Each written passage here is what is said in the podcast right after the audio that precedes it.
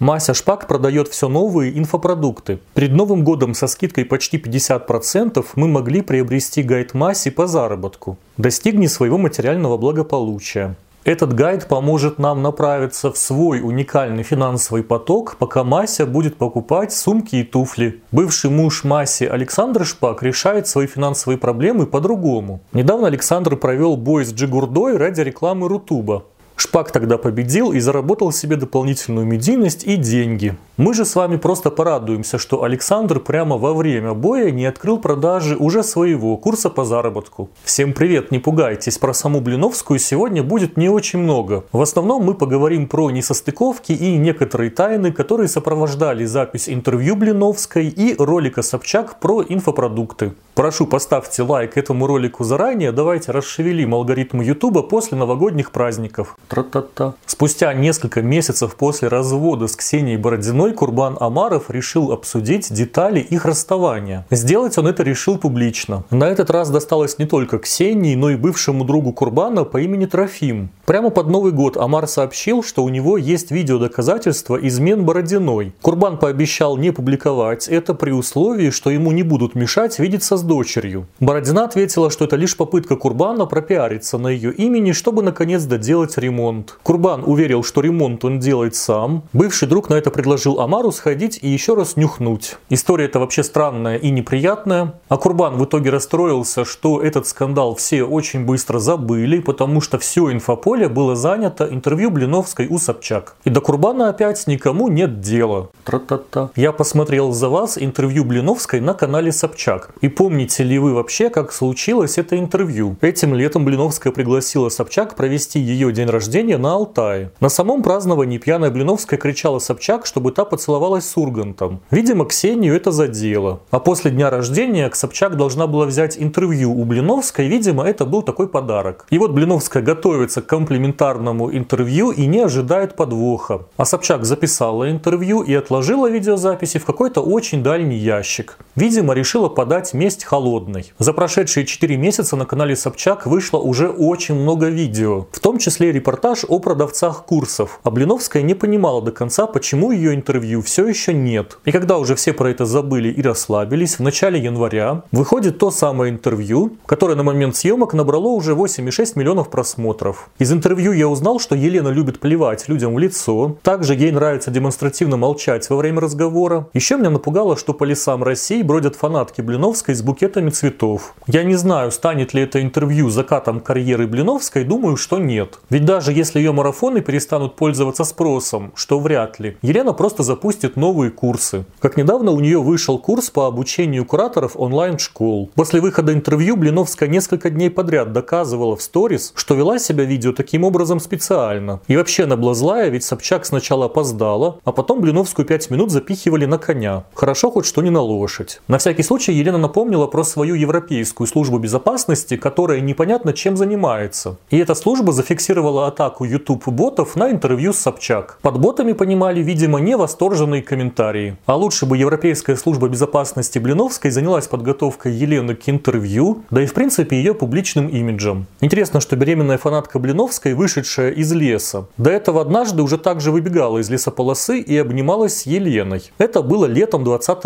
года. И вот в августе 21 эта фанатка говорит, что счастлива, что забеременела. Правда, судя по ее инстаграму, в декабре, то есть спустя 4 месяца после интервью, фанатка уже ходит по клубам, жалуется на похмелье, пьет кока-колу и живота у нее почему-то не видно. Вот такая необычная инстаграм-беременность. А после выхода этого интервью многие, особенно мелкие инстаблогеры, стали на сторону Блиновской. Видимо, вся цель блогерства у этих людей – это тоже начать свои марафоны продавать. А тут маму обижают. Поэтому блогеры защищают своего кумира, несмотря ни на что. Доказывают, что Собчак на Лену нападала, а Блиновская просто защищала свои личные границы. При этом никакой защиты личных границ я в этом интервью не увидел. Ведь никто их не продавливал. Блиновской задавались нормальные вопросы, и мы ожидали адекватные ответы. И вот не успели мы с вами поужасаться роликом Собчак, посвященным продавцам курсов, как Ксения в Инстаграме анонсировала выход уже своего инфопродукта, который будет научным, твердым и легким к восприятию. Также в курсе Собчак примут участие Настя некие мировые авторитеты, которых цитируют наши продавцы марафонов. Не знаю, выйдет ли курс Собчак на платформе «Уроки легенд», ведь там анонсирован скорый выход курса Ксении «Личный бренд и коммуникации». Думаю, что курс для уроков легенд уже записан, а вот сейчас будет готовиться новый курс, прогревать аудиторию к которому Ксения будет в своем инстаграме. Не зря ведь репортажи Собчак умолчали про продюсера Мари Афонину, которая зарабатывает миллиарды и не платит людям зарплату. Ведь редакторы Собчак, собирая материал по Афониной, были в шоке от зарабатываемых сумм и просили дать им какие-нибудь конспекты, чтобы понять, как устроен инфобизнес. И, видимо, конспекты им все-таки дали, поэтому курс у Ксении будет. Я бы купил у Собчак курс о том, как всего добиться самому за свои деньги, которые дала тебе мама. При этом, если Ксения решила и правда продавать свой курс без манипуляций и агрессивных продаж, то такой запуск денег ей почти не принесет. Напишите в комментариях, что новое вы узнали из интервью Блиновской, что вас там позабавило или удивило. А мой совет будет только таким. Если у вас в руках весло и в этот момент кто-то грозит плюнуть вам в лицо, то иногда весло можно использовать не по назначению. Тра-та-та. Настя Сазоник 5,6 миллионов подписчиков. Перед Новым годом рассталась со своим молодым человеком Сергеем Бойцовым. И это расставание получилось громким. Началось все с того, что Настя поделилась в сторис записью с оставленного ею в доме диктофона. На этих записях Сергей грубо обсуждал Настю, говорил, что она злая, хитрая, испорченная и ведет себя как легкодоступная женщина. Также Сергей надеялся, что Настя приведет ему деньги за квартиру. После публикации этих записей Сергей объяснил, что наговорил все это специально, так как заметил диктофон. Но Настя отказалась давать второй шанс этим отношениям и добавила также, что Сергей ненавидел ее собаку. Оказалось, что в травме лап животного месяц назад была виновата не химия от строительных материалов, а действие Сергея, который при прогулке слишком сильно тянул за поводок. А через некоторое время бойцов еще и избил животное. После такого люди стали отписываться от Сергея. А он решил воспользоваться высокими охватами и открыл продажи гайда против ковида. В итоге этот гайд оказался не его, а бесплатным инфопродуктом из телеграм-канала «Антиковид». И о том, что Сергей решил продавать этот гайд, создатель файла не знал. Подключилась бывшая жена Сергея и рассказала, что в их браке Бойцов бил ее сына от первого брака, а сейчас не видится с их общим ребенком. Я не знаю, откуда взялся Сергей Бойцов и как он набрал свои 1,7 миллионов подписчиков, видимо, гивами. Но хочется оставить Сергея вместе с Джошем в 2021 году и забыть. Тра-та-та. Мы знаем, что худеть локально невозможно. Например, нельзя похудеть только на подмышках или талии. Но Стася Морозова 1 миллион подписчиков. Раньше была админом паблика «Типичная анорексичка», а сегодня упорно продает свои старые инфопродукты по похудению, в том числе талии. И для высоких продаж Стася решила добавить новых красок в прогрев. В этот раз хайп строился на угрозах от подписчиков Морозовой. И хоть в телеграм-канале Стаси комментарии отключены, Морозова уверяет, что 26 26 декабря ее начали хейтить подписчики в Телеграме из-за невозможности купить гайд по похудению. Дальше Стася очень болезненно отреагировала на то, что какая-то девушка показательно от нее отписалась. И это при условии, что от профиля Стаси ежедневно отписывается по 2000 человек. По словам Морозовой, эта подписчица очень расстроилась, что не успела похудеть к Новому году, потому что Стася не открыла продажи своих инфопродуктов. И вот наступил 22 год. Стася внезапно запустила продажи шпаргалок по похудению со скидкой 50%. 10%.